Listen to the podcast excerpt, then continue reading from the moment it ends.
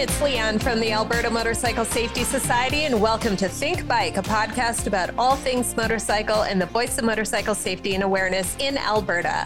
We like to talk about everything motorcycle related and bring you great guests to share their stories. So thank you for tuning in today. On our podcast for today, this episode is going to focus on something that uh, I have been urged to do, just don't quite have the time yet. Uh, from a couple of different people, my alma mater, the Alberta Safety Motor, or so oh, I can't talk today. The Alberta Safety Council my apologies, Karen. Um, they have pressured me from the day I got my license many, many, many years ago to consider this option in life. We're going to talk about how to become an instructor. We've got Karen MacMillan from the Alberta Safety Council with us today. Welcome back to the show. Hi, Liane. How are you? Uh, uh, obviously, not talking very well obviously today, but well. that's okay. One more coffee, maybe. uh, so, you've been on the show before with us to talk about some tips last season, and we wanted to bring you back this year because I noticed um, back in that January, February, March era of this year, uh, you guys had put out some postings that we were happy to share, and I hope it worked out for you um, looking for people who wanted to become instructors. And then I thought about it. We've never done a podcast on that. So yeah. I'm going to start with you, though, specifically. When did you become an instructor and why? Uh, let's see. About 10 years ago is when I started to become an instructor. And the why was I had gotten back into riding after a 15 year hiatus. You know, it's the typical story. You have children, you have the mortgage, you got to put your life on hold for a little while and, and take care of your family and take care of the other important things in your life, right? So once the kids started to grow up and we started to feel more comfortable and had a little bit more time in our life, um, that's when we started riding again. And I got back into riding about 15 years ago. And at that time, my husband had already become an instructor a couple of years previous. And I had also another buddy of mine that I've known for forever. He's like, Oh, you got your motorcycle license back again, and you should come and be an instructor. It's a, you know, it's going to be a natural extension of what I had already been doing in my career because I've been a teacher for over 35 years in the music industry and it just seemed like a really good fit. It was motorcycles and wow, you mean I can teach people how to be a safer rider and have a direct impact on them being a better rider and being a safer rider. So that's just sort of how it evolved over that period of time. Yeah. I, I love that. And actually, I'm today old learning that you have been a teacher for that many years in, in music. And I, I totally appreciate that. Um, I know if I were to, when I should say, when I finally decide to devote my time to to, uh, to that, yeah. So when I decide to give up parts of my life and and become uh, an instructor, um, I think it would be for that that reason, like just the, the giving back, the continuing of giving back to our community for safety reasons, to the knowledge you're putting people out there with good skills and and I appreciate that. So yeah, what? And that's that's the uh, that's the bonus in all of this, right? Is that you have that direct impact on somebody's motorcycling adventure. Let's just put it that way. And over the years, I've had I've lost track. It's countless times where I've had a student march across a parking lot and they're making a beeline for me, and I go, okay, they look like they're on a motorcycle, and oh, okay, and they come and they say, you know what, Karen, whatever we learned in your course, I got into this really bad situation. And what I learned in your course saved my life. And in that moment, I heard my instructor yelling those instructions to me. So it sticks, right? And that's the biggest impact and the biggest reward of the entire thing. I, uh, similar similar story. I going out to BC one year found myself in a questionable uh, position that I will fully admit I put myself in. And when I got into Nelson, I called George, your predecessor, and uh, thanked him for solidifying some things into me when he beelined for me in my course when I was struggling in one area. And then he spent a yeah. bunch of time with me one on one. And yeah, he essentially he saved my life that day by being George in my head. Now, for people who don't know George, he's very military type background type man and was about the only person who could get through to me when I was on my course struggling in my uh, figure eights. But I digress. He's he's a wonderful man, and, and I'm sure he's missed. I, I know I miss him um, over there, but you're doing a fantastic job in in the role as well. What kind of things am I looking at when I finally make the jump into wanting to be an instructor? What's the prereqs? What do I need to have? So, the prerequisites for coming in to be an instructor, we always want you to be really comfortable speaking in front of large groups of people. That's the primary function of the instructor here, right? Is to impart the information, be really comfortable standing in front of people and be able to get it all out, right? So that's our biggest thing. You've got to be able to hold your class six for a minimum of three years, which means you're going to be over the age of 19 because you can get your license at the age of 16. Um, we like to have people have about 10,000 kilometers of riding. And people are saying, well, how do you keep track of that? and you know you're not going to monitor that and it's more just that we want people to have experiences that they'll be able to share with their students right? So it's not that you've had your license for three years but uh, you just go out occasionally on the bike. Like you've done some serious riding maybe you've taken some more courses things that make you an even more established rider right? So those are the basic things.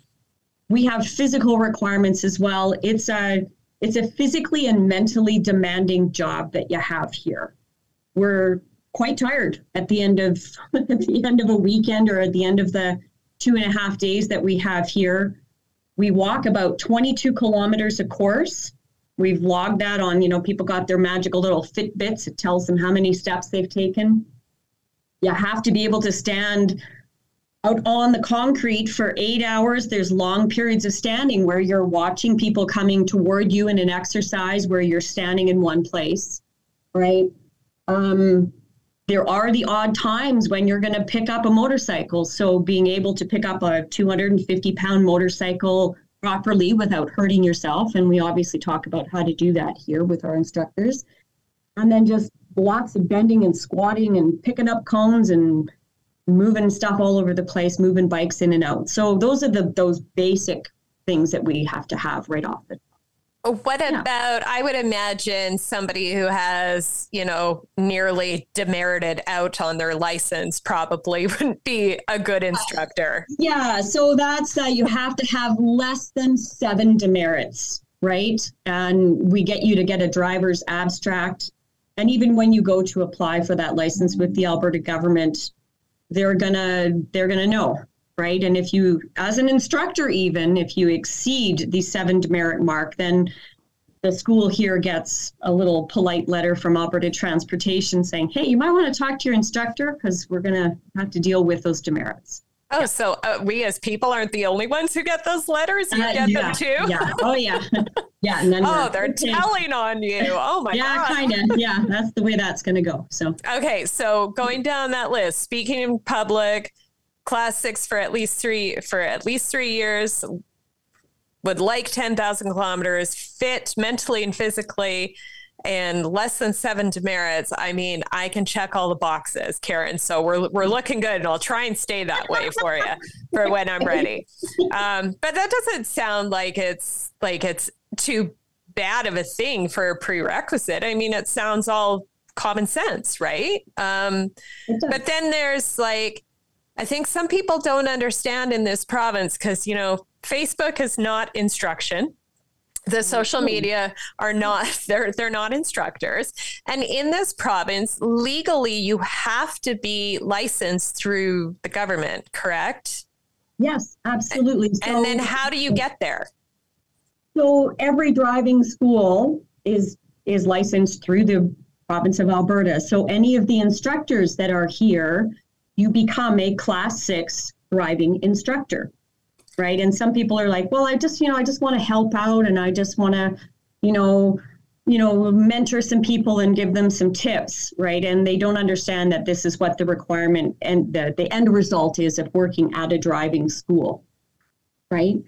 Um, so in that licensing, in the licensing procedure after you get through our course, so what our what we do is we have an instructor development course here, and it's a four weekend event. And in the first two weekends that people are here, we go through the entire curriculum that we teach. We have a standard curriculum. Everybody here teaches to that curriculum not so that we're all little robots that we say exactly the same thing because we want people to express their style and you know everybody here has a little bit different style. So for those first two weekends we cover all of that curriculum. We go through uh, adult learning how to teach people because we're teaching adults and that's it's a it's an adventure to teach adults right? It's different from teaching children.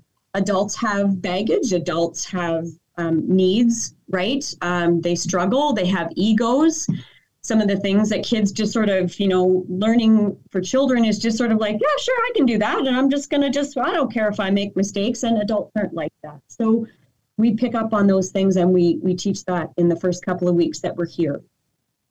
After the first two weekends, we go through an audit. So our instructor candidates go through an entire course where they're watching a live group of students. They follow them from start to finish. And at that time, they pick up on what the other instructors are that they're watching. They're in observation mode. We don't allow them to, well, they do interact with the students because they're part of the group, but they're not um, speaking with the students. They're not offering helpful hints. Their, their primary function in that audit is to pick up on what the instructors are, are doing what the flow of the course is, how are these instructors actually helping people? What are they doing? What are they saying with these coaching tips?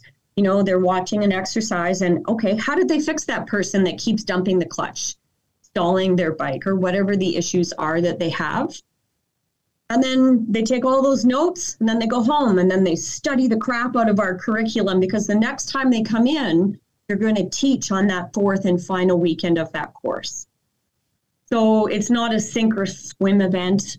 We have a lot of support for those people. You have a shadow or a buddy that's behind you all the time.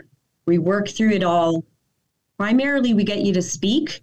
We spend about 70% of that buddy teaching the lessons because, like I mentioned before, it's all about the talking, right? Yes, you've got to be a pretty awesome rider to be here you want to look good for your students and demonstrate everything really accurately, right, and correctly. So that's that's the that process before we even get to the government stuff, right? Yeah. So so it's kind of like a, a little bit of in class and then a little bit of job shadow and then a little bit of on the job experience. Yeah. yeah. Yeah. No, and that sounds like a again commonsensical way at approaching how to learn to be an instructor. Is it similar at other riding schools? Do you know? No, I'm not quite sure what other schools in town do or across the province. There's only so many schools that are allowed to. They have a. It's called a an X uh, denoted on the license of the, the driving school, which means that you are allowed to be a training school. So, so you can our, train the trainers. Yeah, train yeah. the trainers. So it's one of us here in Edmonton, and then there's another school in Calgary that also has that X on their license that allows them to train. So then, how do other in, other schools get instructors? Then, sorry, before we get into the licensing yeah. thing, if they if they're not allowed to train their trainers, then how do they get trained? Yeah. I'm not sure how they go about that, and I, I can't actually answer that question. Very well, I might I might have to mark that down for someone else who doesn't have an exactly. X.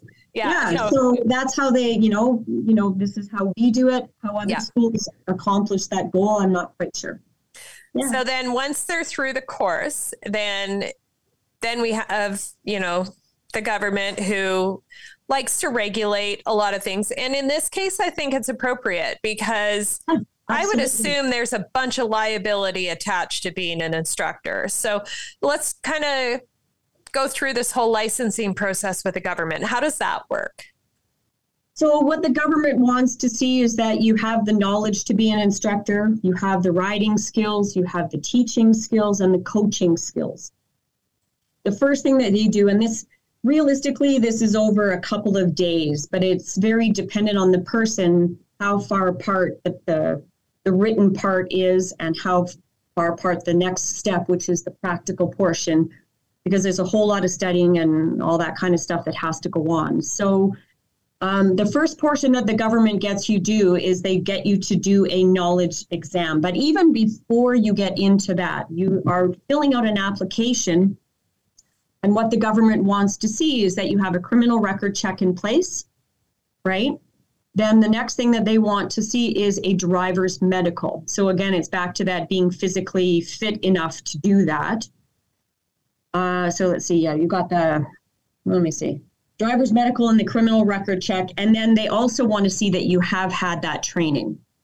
Once they have that paperwork, then they set up a knowledge exam. So, the knowledge exam, if you have not ever been licensed as a driving instructor before, is in two parts. So, they do a 50 question general knowledge exam. And that's study materials across the board from the Alberta Traffic Safety Act, which is a quite a large document. It's, you know, several inches thick really detailed legal fine print, right? And you work through that. Basically, it's focusing on the rules of the road. You've got to have a pretty good general knowledge of classes of license and all these other things, right? So it's a 50 question exam. And then, as well, they're always going to test you on the class of license that you are applying for. So, in this case, they're only going to give you another 25 questions on the class six portion. So you're studying of the driver's guides, the rider's guides. We have other supplemental information that we offer to the instructor candidates that are here. And you have to get through that exam. And you must have an 80% to pass. So at that point, if you if you pass, great. If you got less than 80, they're willing to give you another go. And they're going to wait for a couple of weeks just so that you got time to study a little bit more and get that information in order. You come back after two weeks, do it again, 80%, you're good to go. If you haven't studied and it's not working out for you, uh, they make you wait another year.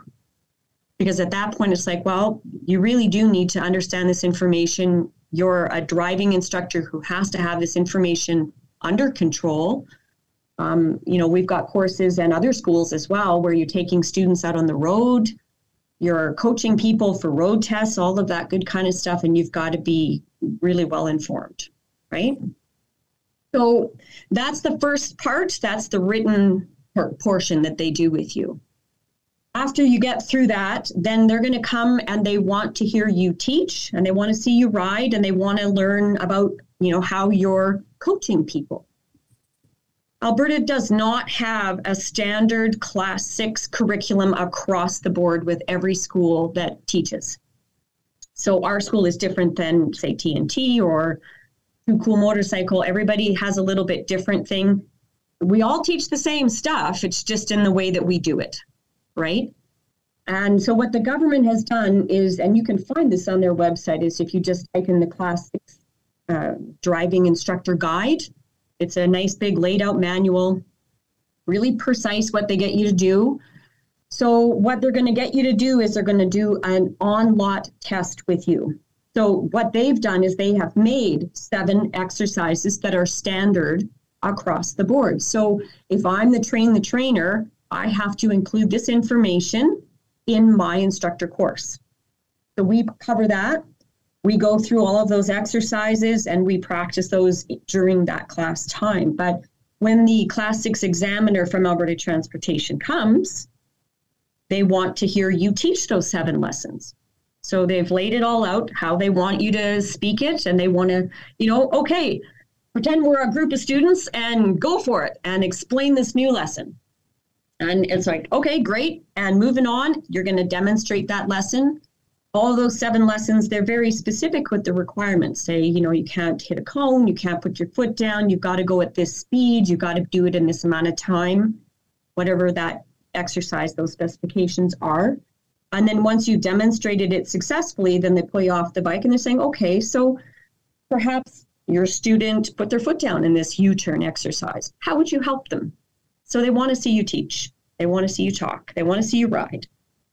How are you going to help people? That's going to be your job. When we're done those seven exercises with the government, if you got through everything successfully, the last step in that is to do, uh, they do a road test. And before you go out on the road test, they want to hear a vehicle inspection. So they do a 12 point inspection that you got to go through. You get through that and you jump on the bike and you go out and you do all of the road test. And you've got to have less than 50 or 50 or less points, right? You've got to be a better than the average road test user that gets 75 points as their, you know, allowable points taken off. So it's a process. Realistically, it's done in two days, right? The knowledge stuff at, you know, the formal sit down at the Alberta Transportation Building. And then this second practical portion is done in an afternoon. But again, it's the prep time to get to those points. How much do you need to study to do that knowledge exam, first of all? And then how much time are you going to need to work through those lessons, practice that stuff, make sure you got all your rules of the road down to get on that road test? I mean, realistically, you should. but for some of us, we haven't done a road test in, you know, 20 years. So it's ever. Ever? Uh, no, well, not on a motorcycle. Not on a motorcycle. No, you were licensed before. I would. Well, and so so that was that was going to be my question on like the the like going through all the skills with the with the people who want to license you. Yeah. Is, are they the same lessons that we lot tested before they mandated a road test? Because there we found my weak spot. I will fail the figure eight. So they don't do the figure eight anymore. Oh, I back in. Uh, yeah, yeah. Actually, those those lessons or those exercises when the class examiners used to come to the lot. So they have taken those. They've beefed them up a bit. Like you did a curve exercise, right? It was in first gear. You just had to stay in the pylons and stop at the cones. So in this next curve, it's like, okay, you have to get up to this speed. At this point, you're braking. At this point, we're going to start timing you. So they've kind of ramped it up to the instructor level. Right. Right. Yes, but yeah, it's exactly those those exercises, which I thought was kind of cool when they brought those in. So yeah, no, that's uh that's awesome. So then if they're satisfied with everything that you do, you get a license. You do. And then we're more than happy to have you on board, right? As soon as you get through our course, that's when we send you to the government. Yeah. Right. And it's just sort of a natural progression. Even those lessons that you're going to speak for the government, it's we do all of those things within our curriculum. So it's just a matter of okay, adjusting how you talk about each of those codes. Right? Yeah. yeah. So it's just kind of like that. So the last thing I want to touch on, and it's for all the listeners out there who, yes, it's okay to be a mentor to somebody getting into riding but to always encourage maybe taking a, a, course from a professional. What is the liability if you are unlicensed and teaching? Like, is there a liability there? Well, there's going to be, yeah. So on our lot, we have insurance. We're a school, right? So if something goes wrong, I mean, there are times that things don't go as well as people would like them to. They fall down, they crash on the motorcycle, right? people that are learning are unpredictable right you don't really know where they're going to be at and that's the problem when you're working as a mentor you know when you know all these social media groups which are awesome there's a lot of support out there for the new riders to go and get some road experience and all of that or i don't have the money to take that course and can somebody just you know give me a few pointers that kind of thing? So again that person you know you don't know them really at all right? They're a complete a blank.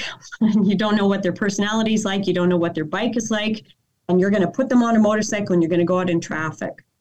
So, if something were to happen, would they be able to come back on you and say, you know what, you didn't tell me that I was supposed to do this and do this with my brake or pull in my clutch or look where I want to go? Or perhaps they didn't quite understand how to steer at speed and do push steering appropriately. And now they've run into a building or a car excuse me, a car, right? So that's maybe where that liability comes in, where you didn't really tell me that I'm going to do that, and now I'm injured because of you. Yeah, and there are some really great groups out there on the yeah, socials absolutely. that do that do help and mentor, but they they also encourage to do a course first and then we're here to help you get some seat time. Yeah. You know, yeah. And so. that, that's always, I mean, that's obviously that's where I'm coming from. Yeah. Right. Yeah. I like to have it on the training lot where it's sort of a contained, safe environment. The traffic is removed. Yeah. From our curriculum, right? We do have a, a traffic scenario where we ride as a group. Yeah. scenario, but we don't go out on the road yet. But it's just it yeah i just it's a it's a contained environment where you're building our curriculum is on building blocks so we're doing small things at small times if somebody isn't ready to move on then we we pull people out right so that they understand and they're safe with that basic skill before they move on to more exciting things and higher speeds for example right do you, do you think the asc will ever have an on-road component to the learn to ride course like some other courses do well, we won't have that in our basics course, like our motorcycle essentials. That's mm-hmm. our beginner course. This year, though, we're excited to, and it's up on our website. We are going to have a road test prep course. Nice. That's yes. new That's and new. needed. And needed because we have a lot of people. There's a lot of people out there that they don't have these contacts with social media. Um, they don't have a bike yet. They have an insurance company. It's sort of that catch 22 where you can't get insurance till you have your class six. Or, you know, so these people say, well, how am I supposed to practice on a motorcycle first before my road test? I don't have any friends that ride. Uh, I don't have a motorcycle because I didn't buy a motorcycle yet. I didn't know if I'd like it, right? So this new road test prep course that we're we're going to be launching this summer is going to hopefully address some of those issues. Perfect. Just, yeah. Yeah. And just just for the record, our friends over at Klondike will find you insurance if you have a class five for a motorcycle. Yeah, that's it, it, may not be cheap, but it will it will get you going at the very least. Yeah. So Karen, if someone was interested in becoming an instructor, how do they get in touch with you? Just have to call the office here so you can find all of the information online. What's your website? Oh, it's safetycouncil.ab.ca. And, your phone just number? have to get in touch with me. And, you know, if there's an info at Safety Council, I believe there's a, you know, the website that you can do. And uh, it just, somebody will just pass that information along to me. And if they wanted to call, the phone number is? 780 462 7300 and just ask for Karen.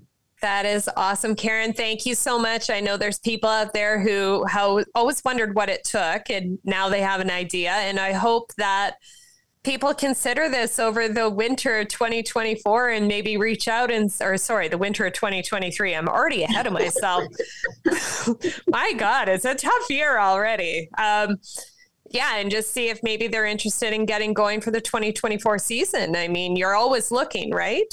Yeah, we're always looking, and we typically run that instructor course. Like this year, it's running March 31st to April 2nd weekend. That's our first weekend. I I start looking January, February, and that's like those are the posts that you started to see. Yeah. Primarily, I put on Facebook and Instagram just to you know just to get it out there to the general public. Absolutely. Well, I love that. Thank you so much for breaking that down with us and always being a part of uh, what we're doing and willing to come on the show. And uh, we're going to have you back later in the season to talk about some city riding tips, which Excellent. will be great. Cool. Okay, well, and, I'm, and I'm looking for you in a couple years, you know. Oh, I don't know if it'll be a couple years, but we'll get there eventually. Sounds good, Liane. Thanks again for having me. Thanks, Karen. Okay. See you next time.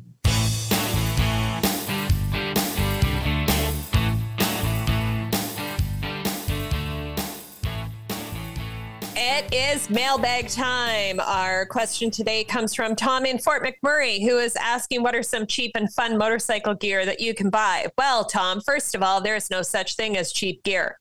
at all. If you want to be in one piece after an incident, please don't ever cheap out on your gear. Now, for talking about accessories, that's a different story. And I mean, there is no end to custom fun things that you can do. Could be something as simple as valve caps or license plate screws. I got little skulls on my sport bike just for fun, um, all the way up to gadgets. So, the neatest thing that I bought myself a few years ago when it was still in the crowdfunding stage was a Beeline nav system. It's very small, it's very simple, it doesn't distract me, and it gets me to where I'm going very easily. It has different modes like a guided route or choose your own adventure. What do I mean by that? You say you want to go here, but it doesn't actually navigate you through. It just points an arrow in the direction you want to go. So you can literally choose your own adventure to your destination. Now they run about $200 or so and now can be purchased through Amazon. All I have to say about this is find ways to make your bike yours. You can find a variety of options and pricing that suits your budget, but at the end of the day, there is no end to motorcycle fun. But please, please, please do not cheap out on gear ever. Thanks, guys. That is our show today. To make sure you don't miss out on any of our upcoming podcasts or listen to previous ones, make sure you click on subscribe or follow wherever you get yours. If there is a topic you'd like us to cover, a guest you think would be great on the show, or a question for our mailbag, let us know. You can connect with us on all the socials, email us at info at ab-amss.org, or reach out through the website ab-amss.org. Always remember to ride smart, ride safe, and think bike. We will see you out on the road.